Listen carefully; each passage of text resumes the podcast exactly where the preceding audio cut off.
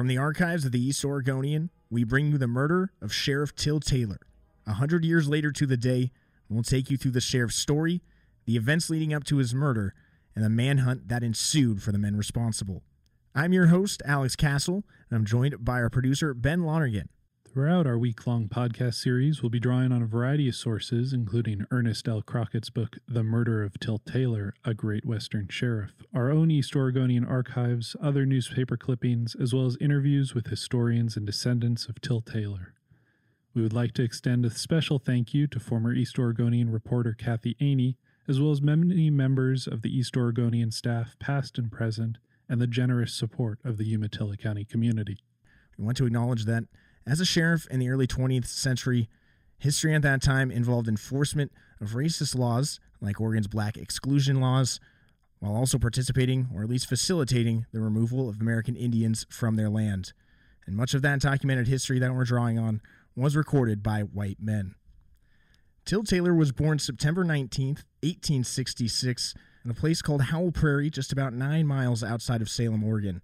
Eventually, him and his parents settled in to what was then called Centerville, but today is known as Athena. Taylor would attend schools in Athena, the Walla Walla area, and eventually would attend business school in Portland in 1889. Taylor returned to the Athena area not long after and married his first wife, Sadie Smith. He began his career as a bookkeeper at Barrett's hardware store in Athena, and soon, him and his wife Sadie had their first son, Sheldon D. Taylor, in 1891.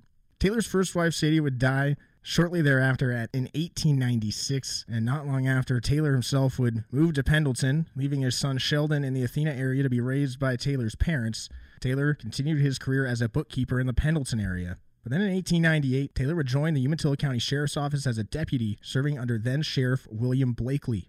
After just four years of service, in 1902, Taylor was elected to the post of Umatilla County Sheriff, a role he would serve for 18 years. During his time as sheriff, Taylor was credited with over 2,000 arrests. Now, reading from Sheriff Till Taylor's obituary published in the July 26, 1920 edition of the East Oregonian. His coolness and his bravery are proverbial not only in Umatilla County, but throughout the entire state, and he was unquestionably the best known sheriff in the Northwest. Crooks and badmen respected him for his nerve and squareness.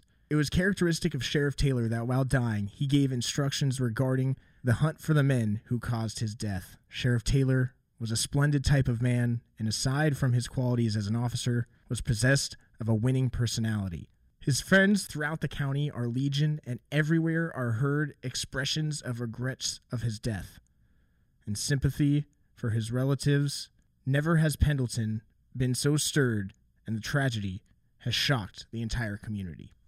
Taylor was still no stranger to shootouts and grapples with suspected criminals, but throughout his 18 years, Taylor never once killed a man, though his own sidearm would later be used against him to bring about his untimely demise. Like we acknowledged earlier, a portion of the role of the Western Sheriff in the early 1900s was to enforce often racist laws. And as we'll discuss later in this series, the often romanticized view of the Western Sheriff as portrayed in popular media is often flawed in its inability or ignorance of the realities of their role in the enforcement of racially biased laws and policies.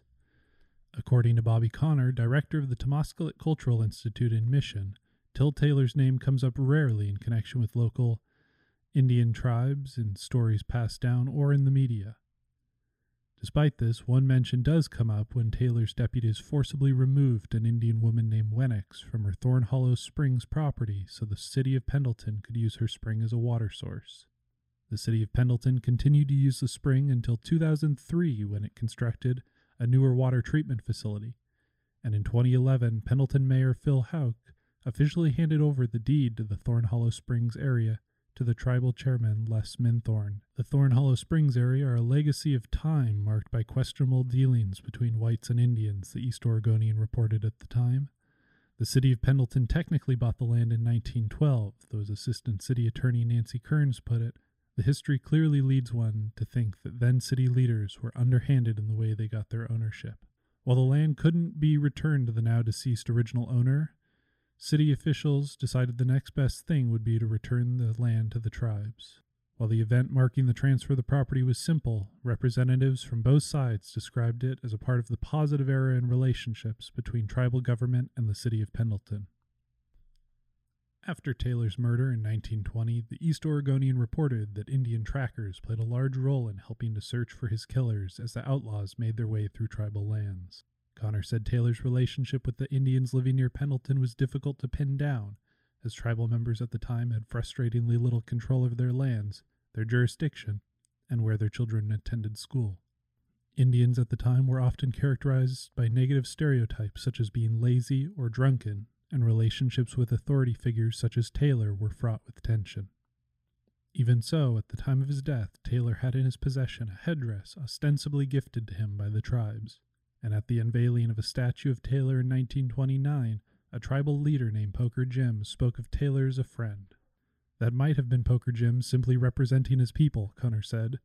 It would be unwise to infer a warm relationship, though that might have been the case.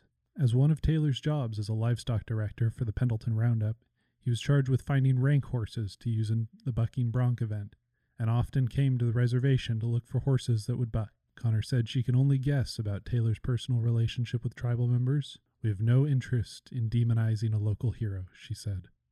In 1909, Taylor married his second wife, Claire, and then in 1910, he was credited as one of the key figures in helping form the Pendleton Roundup. He would serve as a livestock director in multiple capacities with the Roundup. He would later be named one of the first presidents of the Roundup Association. According to his obituary, Sheriff Taylor was described as a man of good physique and a typical Westerner. But when it came to his effectiveness as a sheriff, much of it was credited to his cunning ability to pick out criminals based off just the look in their eyes after studying their wanted posters. Taylor said that he would study the eyes because it was the one thing that couldn't change about a man. He may have been a revered and iconic figure in Umatilla County's history for all of these reasons that we've already mentioned, but he's remembered because of what happened this day 100 years ago. July 25th, 1920 was a Sunday in Pendleton, and according to Ernest L. Crockett's book, The Murder of Till Taylor, he describes it as a hot, sleepy Sunday. It was a day of perfect peace. All was well. At the Umatilla County Jail, there were seven prisoners locked up, with Deputy Jake Marin watching over them. Meanwhile, that morning, Sheriff Taylor, Guy Ryrick, and R.E. Clue Klupek were searching through Rieth for some stolen gold that they believed had been hidden by two of the criminals who were locked up in that jail, Neil Hart and Jim Owens. Two had been arrested two weeks earlier after a burglary and a robbery out on the reservation, and then a gunfight in which Taylor helped bring them into custody. Throughout their search, Taylor, Ryrick, and Klupek, they couldn't find it, so they headed back home and made a stop at Taylor's own home to enjoy some mint juleps with his wife Claire. Around 1:30 that afternoon, Deputy Marin opened the doors for the prisoners to begin getting some lunch. So when one of the prisoners, Jack Rathy, hit him over the head with a piece of firewood. In the moment, the keys fallen to the ground were taken and handed to one of the other prisoners, Albert Lindgren, who helped to open the door and let the others out, including Hart and Owens.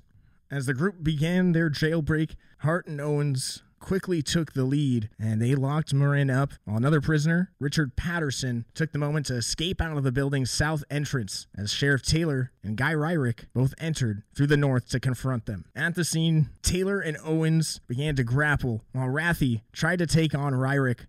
Ryrick began to overtake Rathy and Taylor was winning his battle with Owens when the sheriff's gun fell from its holster to the floor where Hart opportunistically picked it up.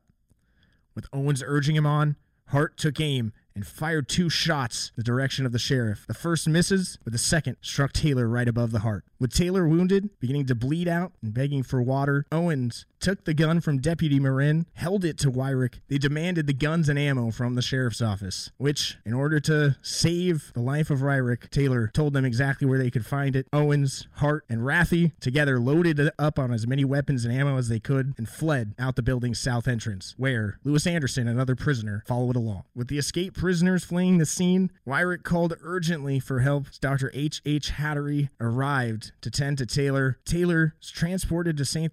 Anthony Hospital, and the calls began to circulate around town that Taylor had been shot and he was dying. The news passed around to the newspaper man, as Crockett puts it, who was down at Roundup Park where a baseball game was underway.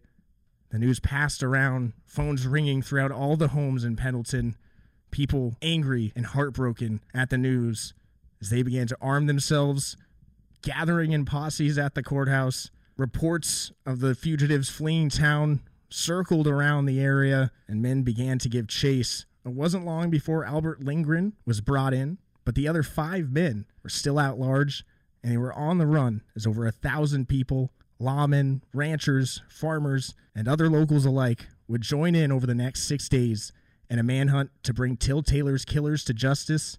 As the beloved Umatilla County Sheriff died from the gunshot wound at 6 p.m. that night. On the next episode, we'll go into detail about the men responsible for Till Taylor's death, who they were, and just how responsible each of them may have been for the murder, as one of them already brought into custody and the others begin to split up and try to escape the men chasing them from around the region.